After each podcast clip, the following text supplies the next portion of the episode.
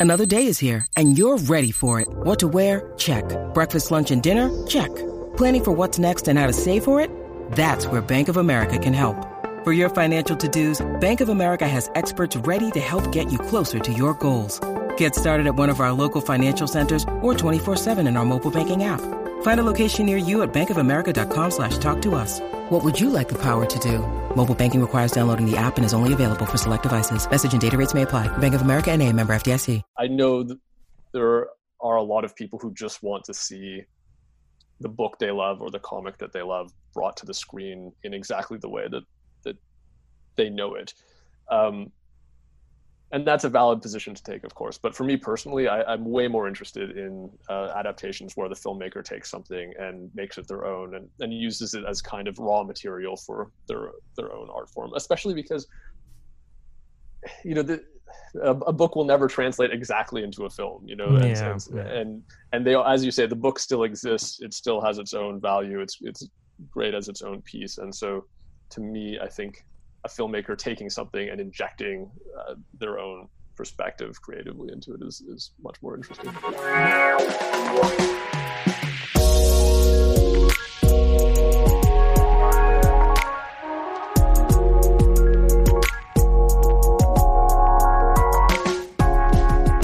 Everyone, and welcome to episode number 25 of The Fourth Wall. I'm, of course, your host, Griffin Schiller, and this is the show where we break down the fourth wall of the film industry as we get an inside look through our conversations with industry professionals ranging from directors, actors, writers, you name it. This show, of course, is part of the Playlist Podcast Network where you can find the rest of our amazing film centric show catalog. We're talking shows like The Discourse, Be Real, Deep Focus, and so much more. Whatever your fix is, we definitely have you covered over there. It's great to be back once again here in the month of October, and we've got a nice, very appropriate interview for you all with the director of one of the must see films of the year, but especially during spooky season it's going to be one that you're not going to want to miss. I'm talking about Mr. Brandon Cronenberg, writer and director of the latest film Possessor. Being the son of one of Canada's most heralded genre filmmakers casts a large shadow, and it often results in uh,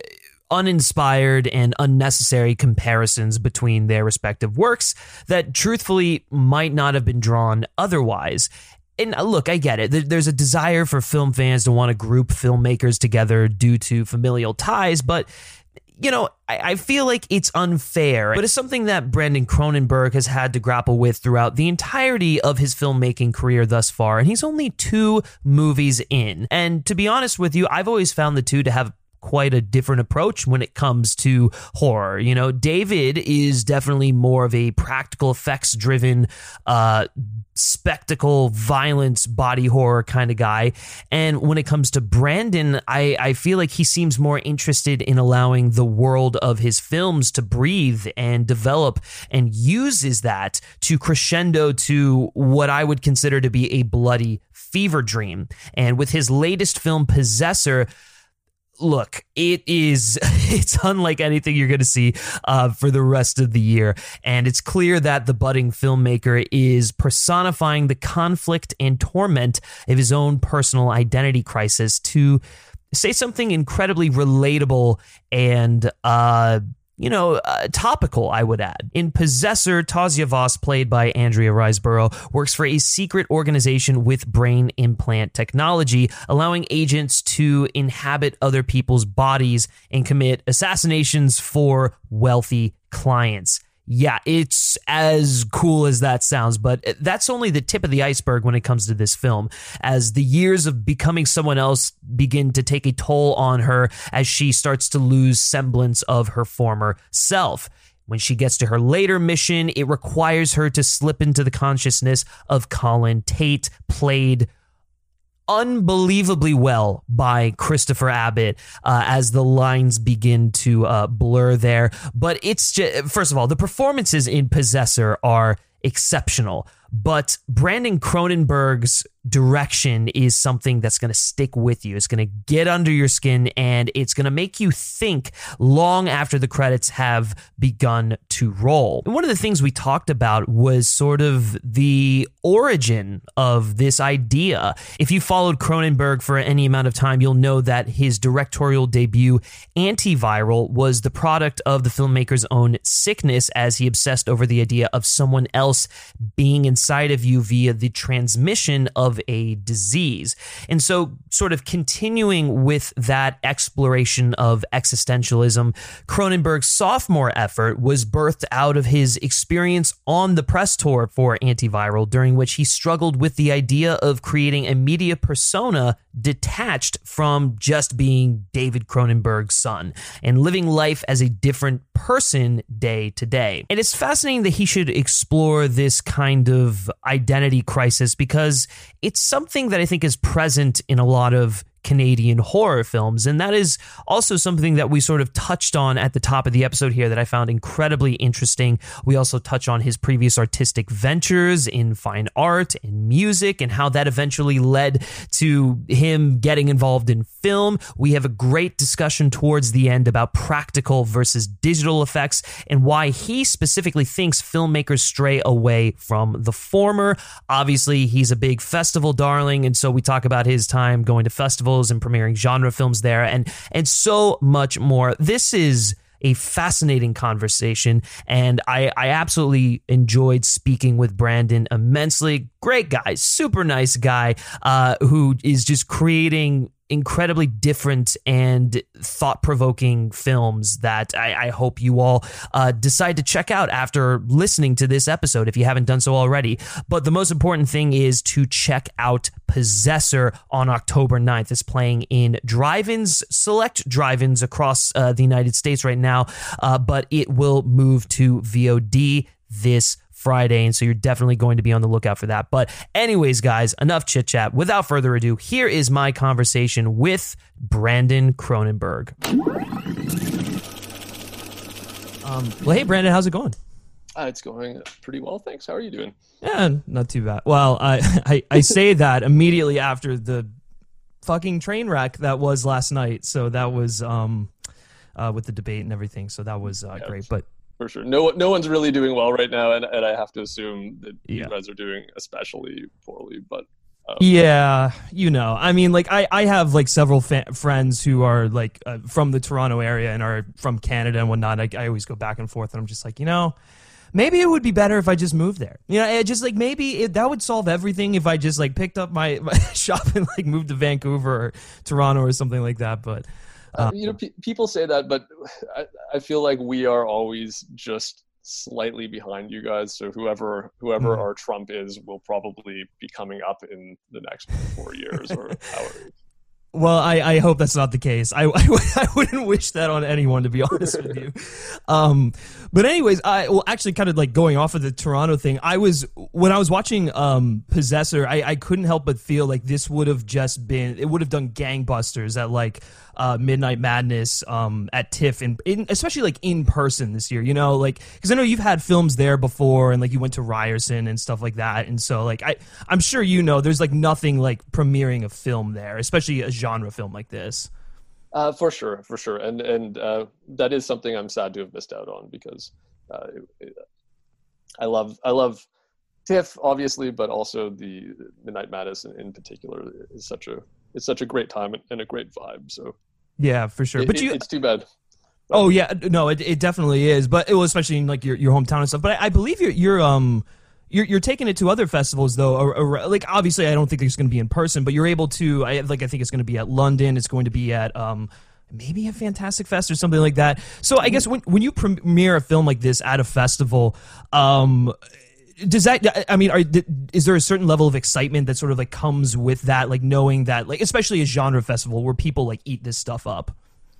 For sure. I mean it's it's always you know an exciting honor to to be at any sort of major festival. I mean it's it's, it's thrilling. I, i'm still excited anytime anyone is even remotely interested in anything that i'm doing as mm-hmm. a filmmaker. So uh, to be able to play any of these festivals is, is great. Um, it's of course a bit weird this year because I'm not going to any of them, and, and as you say, mm-hmm. I, I, think the the energy in the room uh, and being able to talk to audiences directly after the film and, and to be able to screen in that context uh, is really what's the most thrilling part of, about that. I mean, it premiered at Sundance, and we were very lucky to, to be there because, in a sense, it was the last major film festival to to have a kind of normal uh, normal program. Yeah. Um, so, yeah, I mean, it's it's symbolically still exciting because you're playing a festival, but it do, it doesn't have the same sort of personal level of excitement. That Yeah, for sure. Well, being able to be there and engage with people in in, a, in the room, you know. Yeah, yeah, no, for sure. Well, and especially with like certain sequences in this, like, like uh, especially the really, you know, the the the, the trippy fever dream, you know, with the the. The, the face uh like pulling and stuff like that the, the really like intense like giallo inspired stuff i feel like that would have just like I, just just to like see people's reactions in a theater like i mean I, thankfully you got the chance to with sundance and um whatnot but uh yeah that especially i can't even imagine what that would have been like for you it, it was very interesting. At, at the end, there was this sort of quiet moment uh, because obviously people had a, a, a fairly strong audible reaction to, to some of that stuff. yeah And then we had to do a Q&A afterwards and I, I thought, we're about to get murdered. People are just going to literally kill us. Um, but then we got a, actually a positive reaction and, and the crowd was really engaged and Yeah, the Q&A went really well. So um, yeah, that was great. I mean, it, it, it got those strong reactions, but people like them, and, and that's the best I could possibly hope for. Right, for sure. I mean, that's uh, that's the, the best case scenario. But um, so I, I kind of I, I just doing a little bit of research and reading up. I, I read that the basic idea for the film was sort of birthed out of uh, your personal experience on the press tour for antiviral and like the notion that you had created sort of like a media persona for yourself. And uh, just talking to like w- one of my uh, like friends who was from Toronto the other day he was kind of enlightening me on the fact that a lot of Canadian horror films have like a similar thread uh, where they're about like identity crisis in some capacity like he brought up Cube and Pontypool and stuff like that um, and then he was telling me about how that ties back to a larger comment about like how Canadians, I guess, view themselves on the world stage. Uh, you know, saying like the, the struggle with national identity and defining themselves as who they're not, uh, not who they are. Um, and so I, I think that that just like struck me as really interesting because I, I feel like it sort of links into the overall concept of the movie here and how it like sort of or, or originated. And so uh, I guess I'm going to pose the question to you: Do you think the way the film was created um uh that it was like part of your identity as a Canadian or just like you know your own personal journey That's interesting. I mean, I, I didn't think of it as part of my identity as a Canadian. I, I know what you're saying, and Yeah. it's absolutely true. Canadian identity is very interesting. We're kind of like our relationship to the United States is in some ways what I understand the relationship between New Zealand and Australia to be like. Where you know, kind of like uh, people see uh, sort of lump us in together, but we're different, and so our our uh, identity is ends up being defined by what we're not, as you say, on, on, on a certain level. I didn't have that in mind when I was making the film. It was very much uh, a personal e- experience. mm-hmm.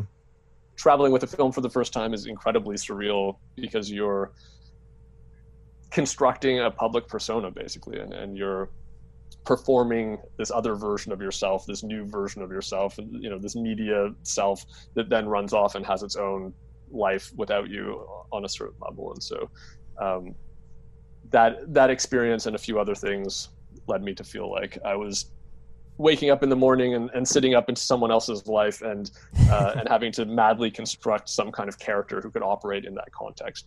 Mm-hmm. Uh, so I wanted to write a film about somebody who uh, who may or may not be an imposter in their own life uh, as a way of talking about how we how we build characters and how we build narratives uh, in order to function as human beings for other people. Of course, we perform for other people, but we also perform for ourselves. I, don't- I don't think the the way we see ourselves represents the true version of who we are. I, I Mm. think we have our own uh, self image and personal uh, mythologies as well.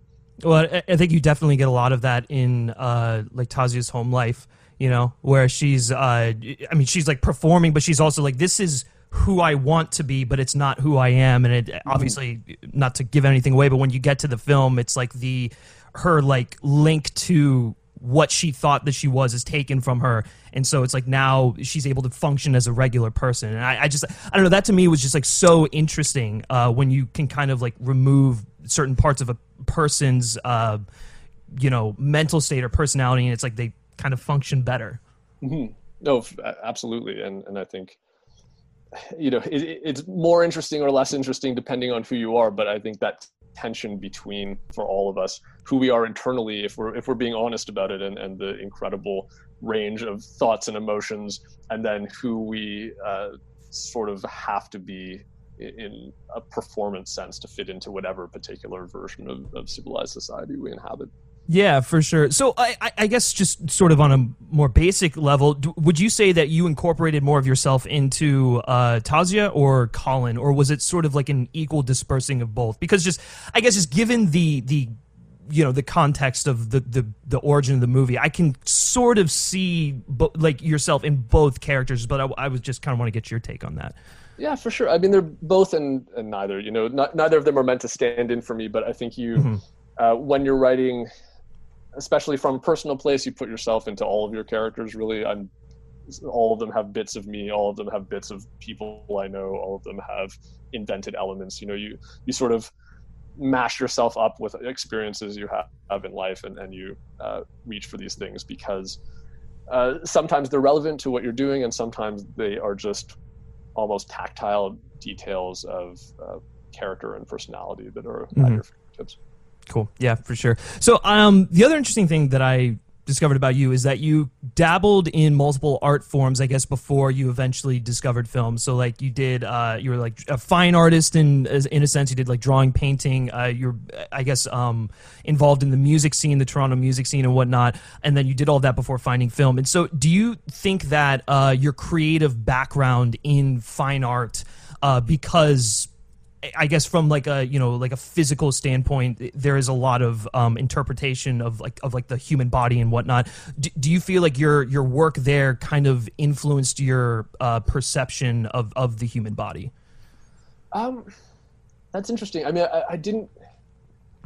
I, I, didn't really do that kind of fine art. You know, you know, I did okay. do some life drawing and some sort of stuff, but I, I didn't get so into that kind of um, traditional anatomical art. I do think having some experience in those various uh, media helps with with film because you know you have to engage with with composers when you're dealing with the music mm-hmm. uh, side of film. You have to have a visual sense. You have to if you're writing you have to be able to write but also even if you're not writing you have to be able to engage with a, a written work and tell a story and, and that kind of thing. So uh, yeah i think all of that stuff was was quite useful um, even if though I didn't get anywhere in particular with it.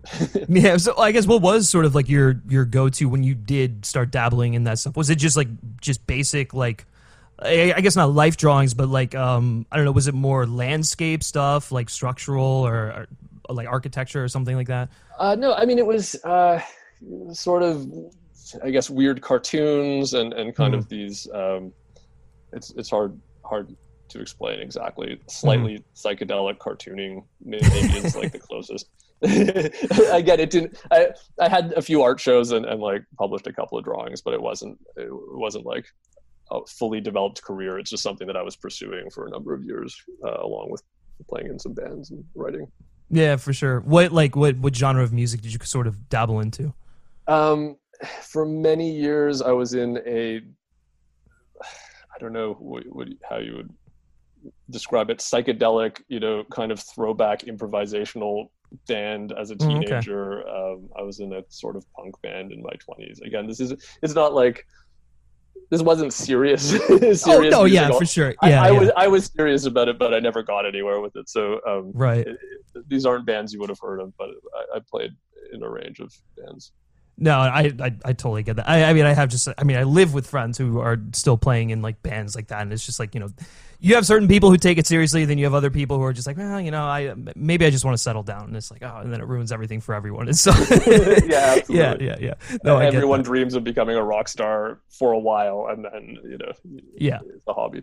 Well, I mean, the the good thing for you is that you were like because you had, I guess, all these different backgrounds and like you know writing, drawing, and then like like the visual medium along with the audio, you were able to incorporate it into um, film in in some capacity. So I, I guess actually that would be a good question. Like, do, you know, because you come from such a diverse artistic background, do you think that uh, filmmakers are sort of like the modern day Renaissance people? Um, I mean, yeah, that's that's an interesting way to put it. I think you have to be, and and to me, that's what's exciting about it because it's sort of one art that contains so many other art forms.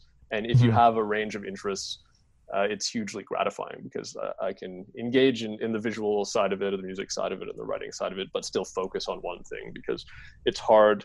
Um, you know, maybe this is this just speaks to my own limitations as as a human being and an artist, but uh, if if you like all of that stuff, it's hard to do all of it well because any of those can be a, you know a, a lifetime of effort. Mm-hmm, um, so mm-hmm. film film is a great way to focus interest in, in a variety of media. Yeah, for sure. Well, I I I I think that's what makes it like so sort of like universally beloved. I mean, you, you, know, there there are people who are more into like music than other people, and then obviously art is a very more of a niche thing as well. But it's like film can like bring everyone together because it is sort of like that melding of all the mediums. And I I, I don't know, at least for me, like that's one of the reasons that I've always gravitated towards it, along with like the storytelling. So, um, but yeah, for sure. Uh, so I guess being like a fan of uh literature because I also read that you were you're a big like I guess you consider yourself like a book nerd and stuff like that, and you grew up reading a lot of like Philip K. Dick and stuff, which I think you can definitely uh, get the sense of in in, in your work. Um, do you think that we've really um, we've really hit our stride when it comes to adapting literature, whether it's like for for television or or film or something like that? Um, it's interesting. I mean, there's always been such a rich history of adaptation in film, you know, through most of most most of the history of the medium. So, I, uh, I think maybe what's different right now is that we have a lot of very high budget television adaptations going on. You know, people mm-hmm. talk about this being an era of great television, and it's true. Television is now very high budget and very artful and taken very seriously. And so I think um, that can lend itself very well to literary adaptations because one of the great challenges often is condensing a book-sized story into a film-sized story. Right, um, right. But with television, you have this uh, you have this structure that kind of allows you to do anything. So I think that's new, but I don't know. I mean, there's so many great adaptations uh, right. throughout, throughout history. Well, and I guess the interesting thing about it is that like uh, you know, you always have the book to fall out back onto, but it's like you know something like The Shining, which is so radically different from the book, but is able to like stand on its own in its own regard. I, think that's sort of like what interests me about uh, adaptations is like you can you can go both ways. You can do like the the faithful like the, the copy and paste dialogue from the novel or the graphic novel or whatever into uh, the work, or you can like take a complete uh, sort of different approach to it. Um, I don't know for you if you if you ever like considered adapting a piece of work. I know this is kind of hard to answer, but if you ever were to do that, was there is there a certain approach that you think that you would take to it? Oh, definitely. I, I think the irreverent approach is is better. I, I know that's sort of an unpopular answer because you you read a lot of discussions online with people who are disappointed in an adaptation because it, it deviates from the source material and, and mm-hmm. I know there are a lot of people who just want to see the book they love or the comic that they love brought to the screen in exactly the way that that they know it. Um, and that's a valid position to take, of course. But for me personally, I, am way more interested in uh, adaptations where the filmmaker takes something and makes it their own and, and uses it as kind of raw material for their their own art form. Especially because, you know, the, a, a, book will never translate exactly into a film you know yeah, and, yeah. and and they as you say the book still exists it still has its own value it's it's great as its own piece and so to me i think a filmmaker taking something and injecting uh, their own perspective creatively into it is is much more interesting. Yeah, no, for sure. Is, is, there like a specific work that you that you think that you'd want to tackle uh, in adapting, whether it be for like a, a film or, or television?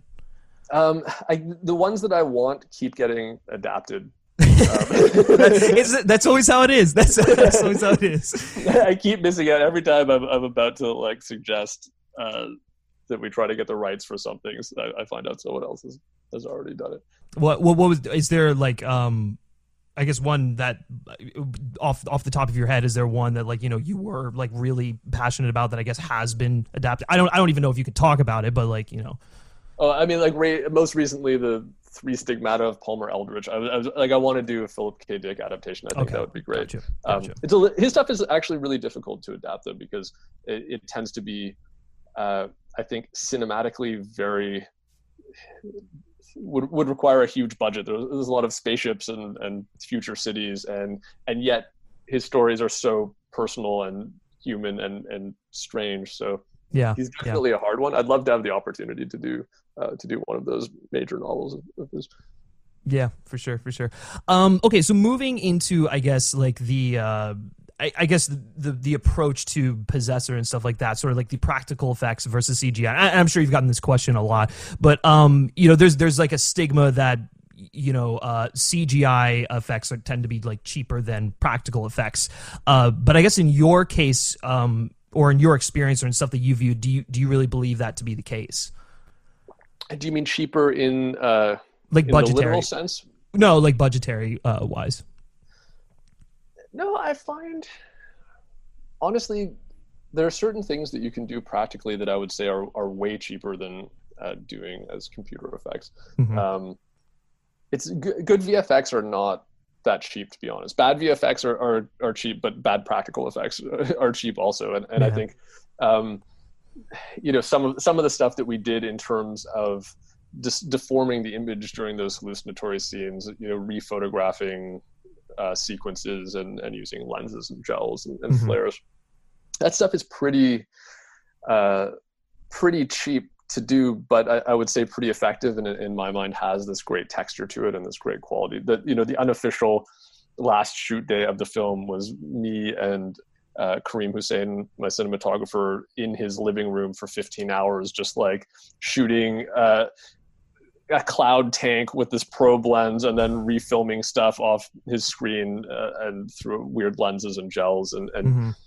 that's something that we could just do the two of us uh, through a process of experimentation I, th- I think doing that with computers would be much more expensive because you'd have to engage a, a company and you'd have to spend time developing that look right. Uh, so I, I guess why, why would you say that more I, I i don't know it's hard to compare i guess like a, a multi like million dollar film versus like um you know an independent film where i think i agree with you i think it is probably a little bit more accessible to do the practicality you know the the, the gumshoe uh, or the you know chewing gum and tape and stuff like that um but i guess for you why do you think that um more people just kind of like lean heavily into the the digital side of the effects is it like out of laziness or I don't know. I, I, mean, it's just sort of, I guess, become so much a part of the, the filmmaking process. You, you do it digitally. Even lighting, you know, a lot of uh, cinematographers light a scene in a fairly flat way with the intention of essentially adding contour to it after the fact. Mm-hmm. Um, there certainly is a great de- degree of flexibility there because anytime you do something practically, you're in a sense baking it in. Mm-hmm. Um, so maybe some of it is that, maybe some of it is just a bit of a lost art. Um, I personally think though there are two things that I like about practical practical effects, and I, I, don't have anything against computer effects, and, and there were some VFX in the film, not not many. It's mostly practical. Mm-hmm. Um, I think there are times when that's the that's the best approach, um, but two things. First of all, I think practical effects tend to have a certain weight and texture to them on screen that VFX don't always have. I think if you could at least start with a convincing practical effect and then touch it up and enhance it uh, with VFX, you're going to get something that has more impact than if you just rely entirely on, even for scenes of violence, if you're just relying on yeah. uh, digital squibs and, and blade extensions and, and stuff. I, I, feel like it just it, it's a little floatier. It doesn't quite have the impact. A lot of people can't see it, but they can feel it. Um, to me, it's also a, a, process question though, because when you are uh, experimenting with practical effects, this, this is certainly true, especially on the camera side. Karim and I spent a huge amount of time just experimenting with gels and different lenses and video feedback and, and just you know being in a room with your hands on materials uh, seeing what you can come up with leads to all of these happy accidents, which then mm-hmm. uh, open up a path for you to explore. And so you get to stuff that you wouldn't have if you had done it digitally, I think, because digitally you would be conceiving of it in advance and then having someone execute it, whereas there's room for those uh, those accidents and experimentation when it's mm-hmm. something that you're actually physically holding. Mm-hmm. Gotcha, gotcha. Um, well, I got to start wrapping it up here, but I do have one quick final question for you. We usually like to do a thing on this podcast called uh, Film Essentials, where it's like the essential movies that someone should watch if they want to better understand and appreciate uh, the movie that they've just seen, which in this case would be Possessor. So I'm going to ask you what would be the essential, um, I guess, uh, pieces of film, literature, or television that someone should watch if they want to better get inside your head for what you were thinking of when you were making Possessor. I, I don't know. the answer. I don't. I don't think there's anything. Uh, there's anything essential. I mean, I think the more. Uh, it, it's always nice to go into something having a background in you know science fiction or in, mm-hmm. in, in, horror. You know, if if you.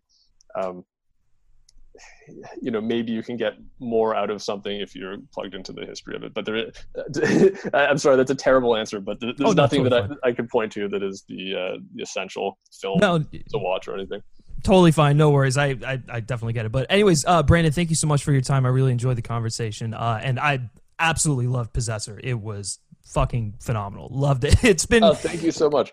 Yeah, it's just been one of those films that I haven't been able to get out of my head for a while. So, uh, excellent work. Oh, that's extremely kind of you, man. Thanks a lot.